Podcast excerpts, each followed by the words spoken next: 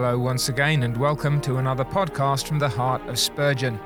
I'm your host. My name is Jeremy Walker, and I'm a pastor of Maidenbower Baptist Church in Crawley, in West Sussex, in the southeast of England.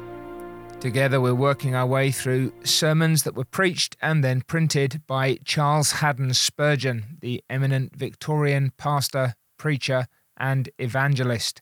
And today we've come to Sermon 1072 entitled My Prayer, preached on the 22nd of September 1872 at the Tabernacle in Newington. The text is Psalm 119, verse 37 Quicken thou me in thy way, or enliven me in your way.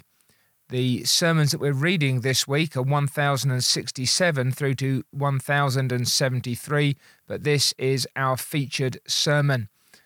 Quicken me, revive me, enliven me. This is my prayer as Spurgeon presents it. And it's fascinating how this sermon seems to bubble right out of the preacher's soul. I don't want to get too uh, obsessive about it.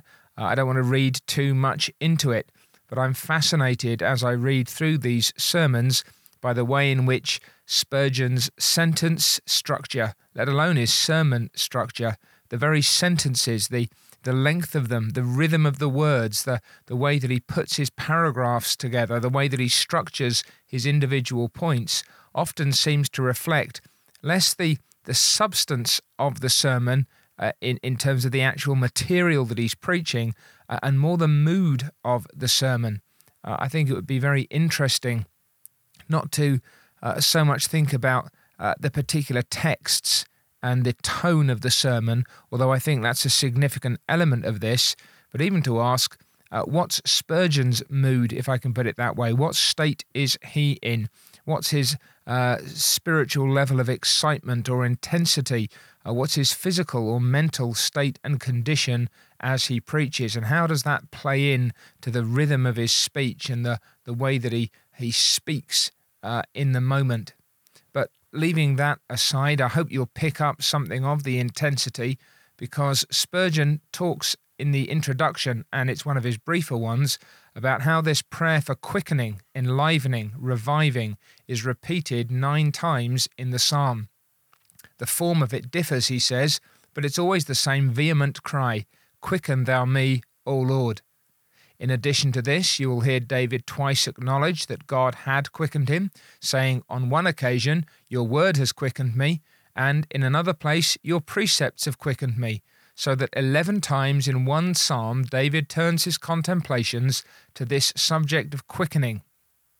This shows us, says the preacher, the very great importance which he attached to it. Remember well, he says, that this psalm is dedicated to the praise of the Word of God. Throughout its entire length, it sounds forth the honour of God's statutes, and in some way or other, the Word of the Lord is mentioned in every one of its 176 verses. The psalm is a star of the first magnitude, and all its beams direct us to the divine statutes. So it's clear from this, says Spurgeon, drawing out a, a, a, principle from the whole of the psalm, that there must be an intimate connection between quickening and the word of God.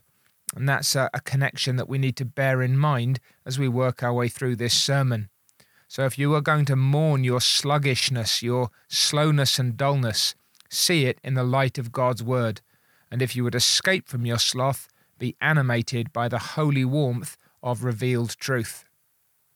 Spurgeon's basic outline is to deal with the believer's frequent need as revealed in the, the prayer for enlivening or quickening. Secondly, that this prayer directs him, the, the prayer, to the sole worker of his quickening. And thirdly, it describes the true sphere of renewed spiritual vigour, before fourthly, denoting that there may be special reasons and seasons why we should cry, Quicken me. Now, this first point is, is really quite a lengthy one. And this is the one where, where Spurgeon really seems to be speaking from the heart. It's, uh, you can hear that the sermon as a whole has this four point structure moving through the, the sequence of thoughts that Spurgeon has. But the, the first point and the longest point, he's flitting from notion to notion. He's rapidly running through this uh, quite wide range, this this gamut of human experience that that emphasizes how dependent we are on God for His mercies. So you're not going to get real sub points here. Uh, almost every paragraph is a sub point. Quite hard sometimes to work out where he's shifting from one idea to another. But it's intense. There's variety, there's range and scope. There's real insight here into the hearts of believers. So when you pray, revive me, quicken me, enliven me, Spurgeon says, first of all, I'm sure this is a frequent want or need of believers. Notwithstanding the grievous fault into which David fell, his inner life was as a rule vigorous, healthy, and energetic, and yet it's David who prays so often, Quicken me. Oh, my soul, says Spurgeon, you are not to be compared with David for a single moment. What need, then, do you have to pray again and again, even with agony of soul? Quicken me, O God. So, frequent want. Then, is there no reason to refer to others of God's servants for proof of this, moving so swiftly on? You yourselves know in your own souls that your spirit is most apt to become sluggish, and that you have need frequently to put up the prayer, Quicken me. If we have a son who's dead in sin, let's ask the Lord to raise him up even from the bier of his transgressions. And the coffin, we might say, or if it be a little daughter at home, fair and lovely, yet unquickened, let our prayer be to the great Master that he would come and raise her up. He's able to raise any of the spiritually dead, for he has raised us. So let our own conversion encourage us in praying for the spiritual resurrection of others.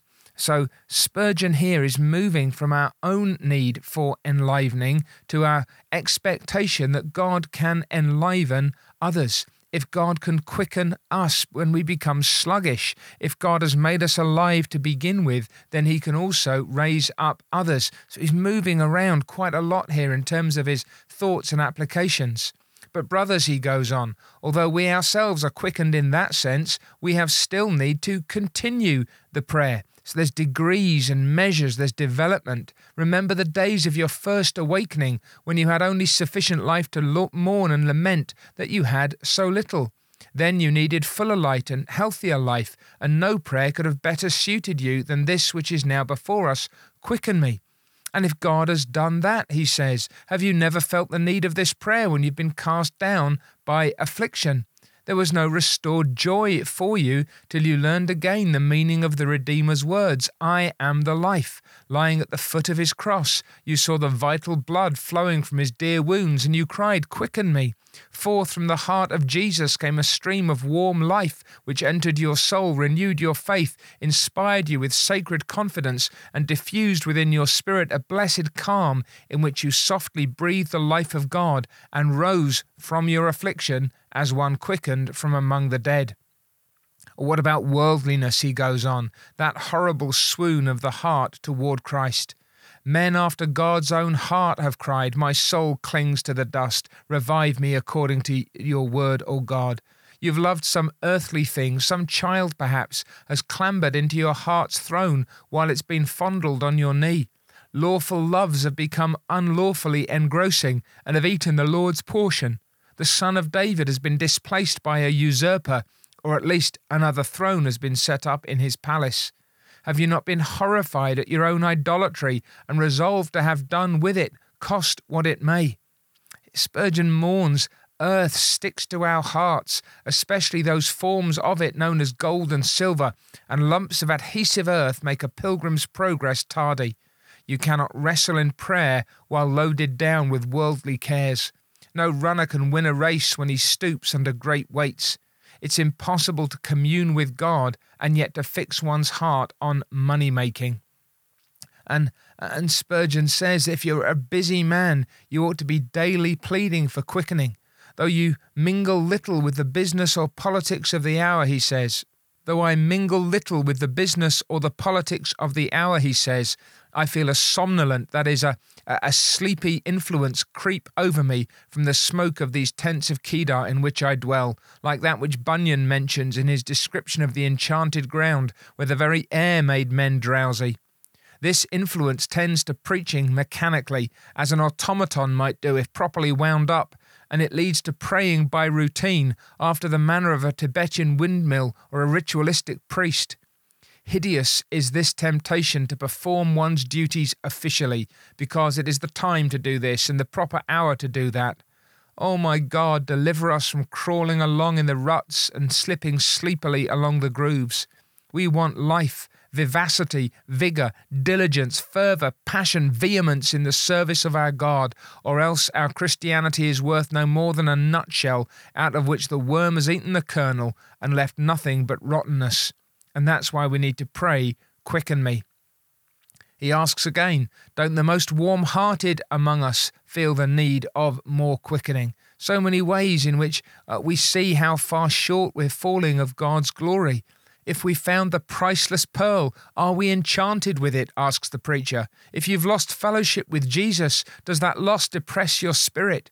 Are you as eager to be rich in grace as to be great in wealth? Do you prize Christ as you do your profits? Are you as eager in a prayer meeting as you are on the market? I fear, brothers, that a comparison between our zeal for temporal and spiritual things would lead to very humbling conclusions and give us reason to cry, Lord, deaden me to this world, but quicken me toward the world to come. Then he says, uh, make a comparison when you think of the earnestness of men of the world in their callings and pursuits. This is what he says Science daily increases her martyrology, but where find we ours? Where is the ch- chivalry of Christians? Alas, where survives the heroism of the cross? In former times, the followers of Christ counted not their lives dear unto them for his sake, but now we hug ourselves in ease and venture little for the Lord. The world has warm followers and devoted friends, but Jesus is attended by a lukewarm band of men who are more likely to sleep at Gethsemane's gates than to watch with him for a single hour.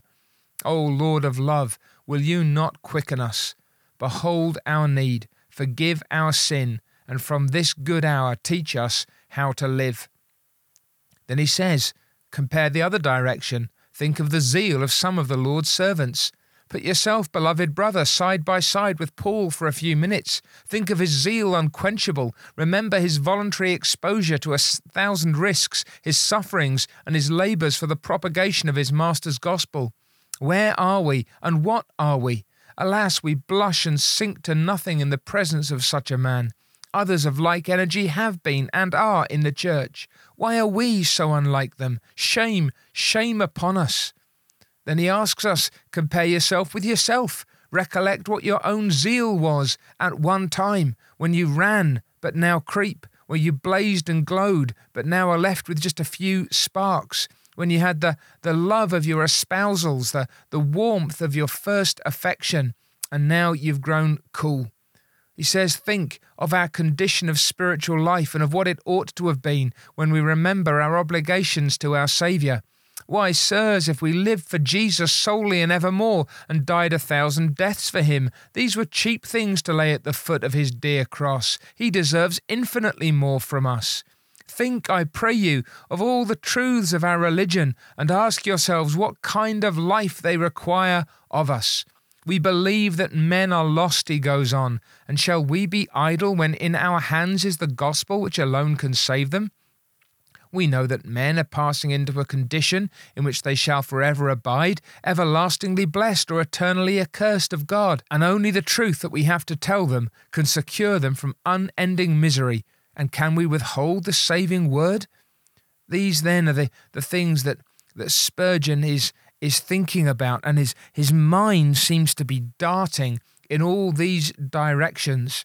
Uh, I confess, uh, I'm not sure I think I can see some some connections between one and another, but it seems to be a this this kaleidoscopic sense of the various ways in which we need to be quickened, the the, the occasions and the circumstances which show how dull we have become.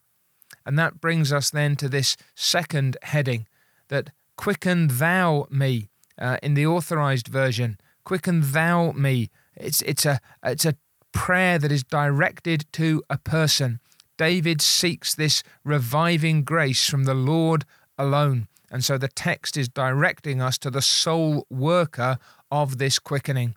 God out of heaven alone can make instrumentality to be a vital service to us. Not even the sweetest succours of the communion table can bring back vigorous life to the Christian apart from the anointing of the Holy Ghost. So rest not in the outward, for it cannot touch the inward. Spurgeon's point is that uh, it is to God that you must turn. He's not against instrumentality, and he'll talk about that in the course of this point. But he wants us to understand that it is God Himself who gives the life, and God Himself who employs instrumentality to grant that life or to work that life in His people. They say that for a sick man, then, his native air is best, and my native air was Calvary. Wasn't it yours? So you go back to the blood-stained spot. You go and breathe the atmosphere of atoning love again. You must go back to the point at which God Himself is showing His heart toward you. My ministry cannot quicken you, says Spurgeon, but the Lord can. He has only to send forth the divine life, and the dullest, the most slothful, the most barren, the most dead among us would become warm with apostolic fervour, and the life divine would make us shine as the glittering seraphim which surround the burning throne. Oh God, how this moves us to pray to you. You can do it. Do it now. Quicken thou me in thy way.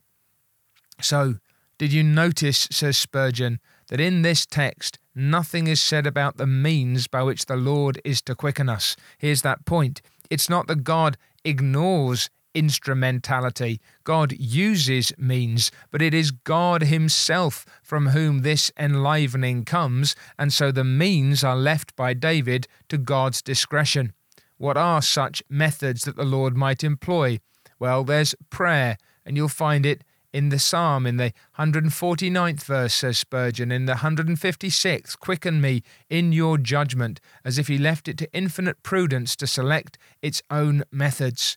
But God can use affliction. Personal affliction is like tonic medicine by which our relaxed energies are strung up again, but to this end it must be sanctified or it will fail. Blessed be God, he says, for a flick of his whip we might else have stumbled in our sleep and fallen. Will afflictions be used to quicken us? So too might great mercies. A man may be stirred up to diligence by a sense of gratitude to God for great mercies. I grant you it does not always have that effect, but it ought to do so. Oh, if our hearts were right, it would be sweet to say, Here's another mercy, another favour from God. This binds me with another cord to his service. I will love him more and devote myself more intensely to his work. Christian example is a means to stir us up. Reading holy biographies, lives like those of McCheyne or, or Brainerd or Whitefield's ministry, making us think, what are we? What are we living for? Spurgeon says you've got to come close to home. Truly, in many a congregation of Christians, yes, even our own denomination, the worship of God is done in such a mean, stingy, dead and alive way that it seems as if Christ were asked to the assembly to be insulted rather than to be honoured. Verily, such treatment of our Lord is enough to make us weep tears of blood and then drive us onward to a service hitherto unparalleled in these frigid days.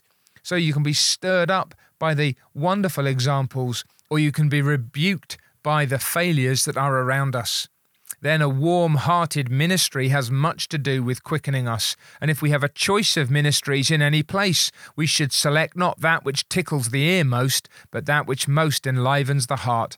If there are two ministries to be had, one of which is highly rhetorical and exceedingly pleasing to the intellect, but the other though lacking in these points, nevertheless appeals to our conscience, arouses our heart, feeds us with spiritual meat, and incites to higher degrees of sanctity, choose that, for it is the ministry which God approves.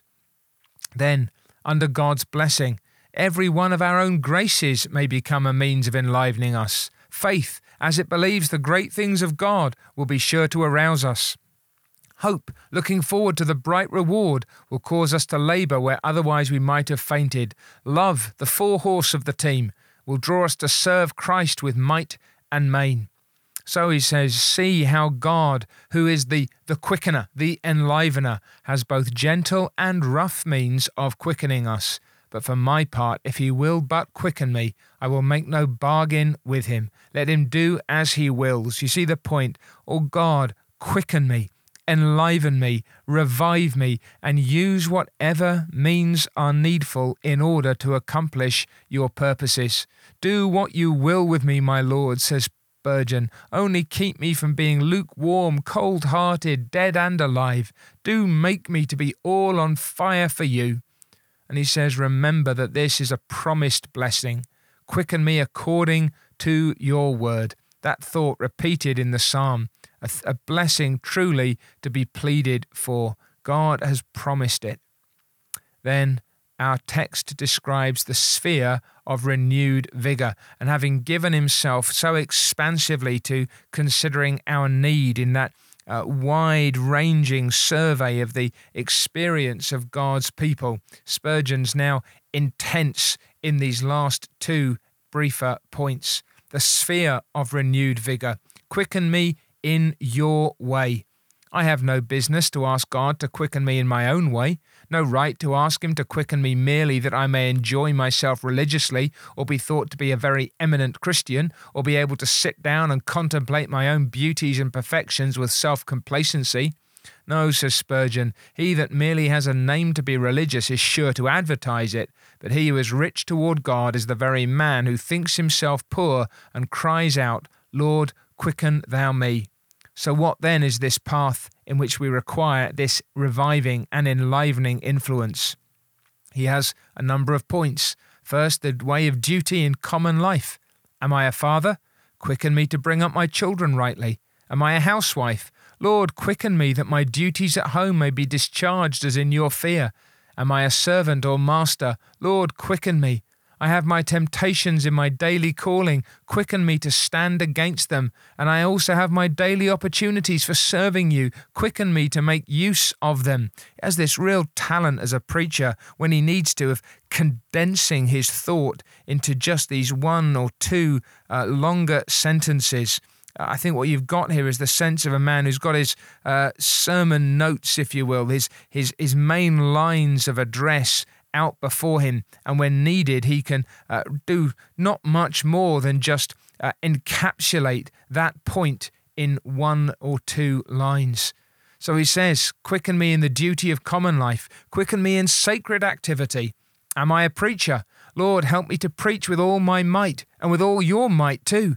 Am I a teacher in a school? Lord, grant that I may not go to sleep over my children, but may win their souls, being blessed by you with uh, the earnestness which tells upon youthful minds. Have I any other work to do? Am I a deacon or elder of the church? Let me be so ardent in piety that my fellow members may be excited by my zeal. You have all some work to do for Christ. I hope you have. If you have not, go home and begin. But if you are doing your work, I know your prayer must be, Quicken me in your way. Again, does David not mean, Quicken me in the way of patient suffering? Not even the song of the angels is more sweet to God's ear than the resignation and patience which are to be found in the hearts of the sons and daughters of affliction. But you will want great grace for this, my sister. You will want a strong inner life for this, my brother. Therefore, pray, quicken me in your way. The same's true of the way of hallowed worship. We want to be quickened there, quickened in private prayer, quickened in public prayer, quickened in our family devotion, quickened in our reading the scriptures, quickened in our contemplations of divine love, quickened in all forms of worship. We require to be quickened in our growth in grace, in humility, in patience, in hope, in faith, in love, in every good gift. Especially, we need to be quickened in communion with our God. So then, let us pray that prayer quicken thou me in thy way. And then, lastly, the connection of the text, says Spurgeon, denotes that there may be special reasons and special seasons for this prayer. Here, then, is that intensity.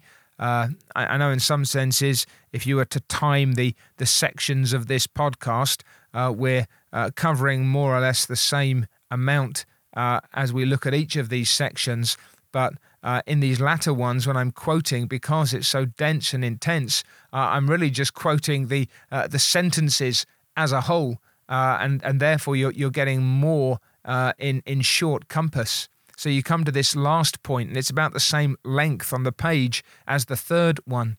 Special reasons, special seasons. David's been exposed to a temptation. That temptation has reached him through his eyes, so he prays God to turn his eyes away from it and prays as a cure for the evil, quicken me. Brothers, are you ever fascinated by a sin?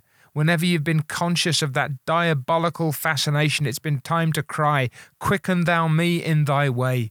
I see I am weaker than I thought I was. Lord, I was carried away with anger when I thought I'd gained a quiet temper at last. Lord, I found my heart going after an evil which I thought I had no relish for. Give me more grace, good Master. Quicken me in your way.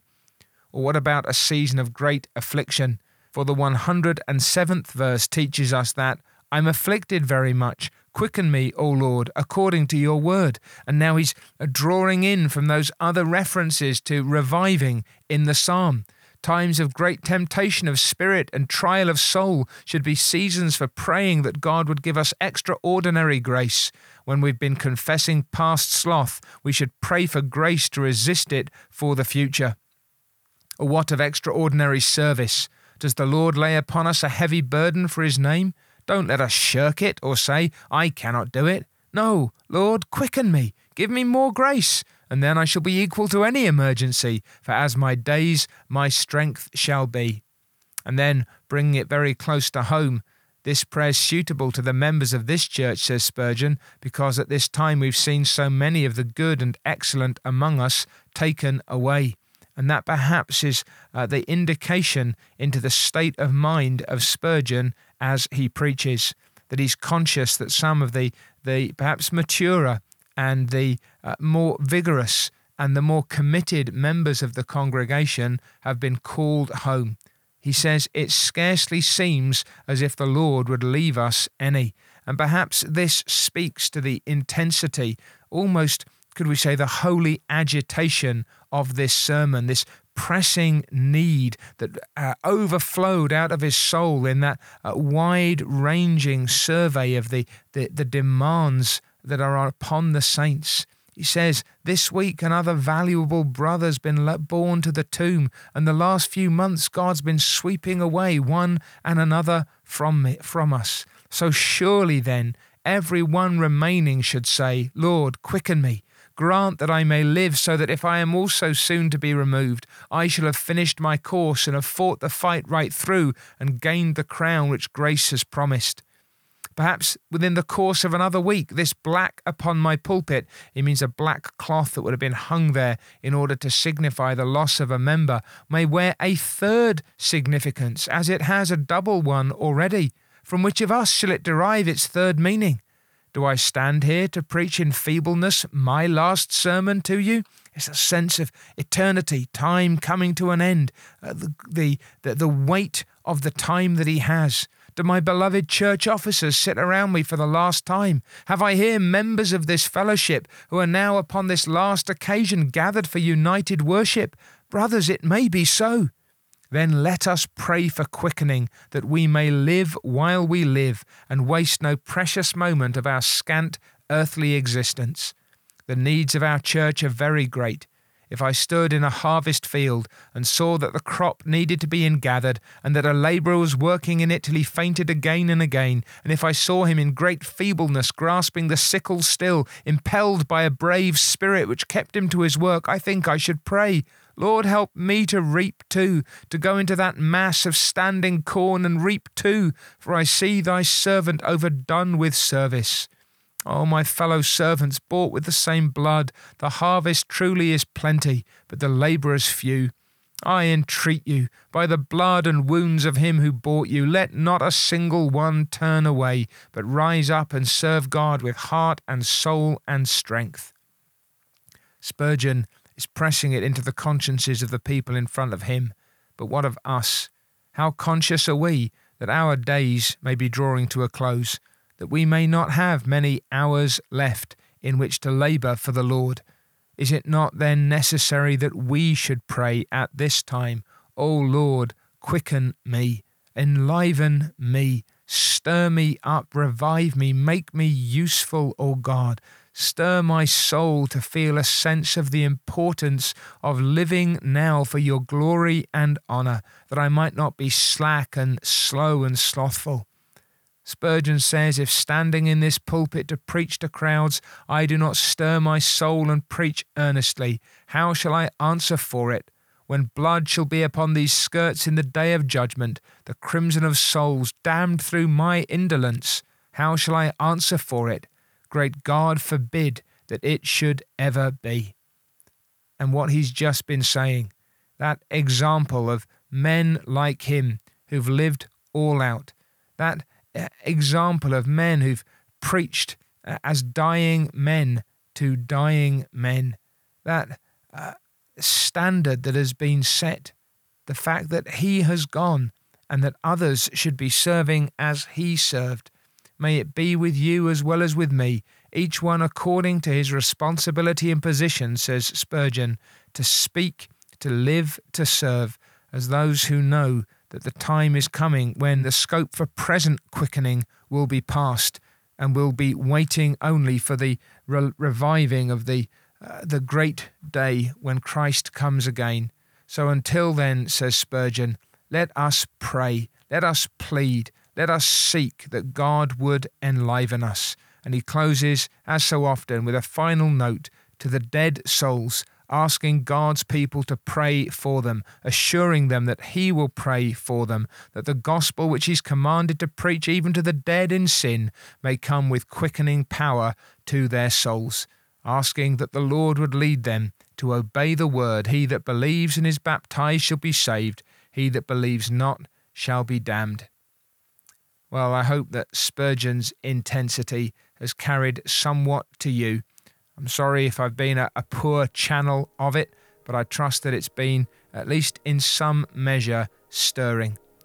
Do join us then again next week if the Lord spares us to continue with work such as this. We'll be reading then sermons 1074 through to 1080 and our featured sermon next week, if you're only able to read the one, will be 1074, uh, the Paraclete from John chapter 14 and verse 16. So may God bless this, and if we're still here next week, that also to our souls, and may He enliven us, quicken us, stir us in the way. Thank you for listening. Head over to mediagratiae.org if you want to find out more do come back again next week. God bless.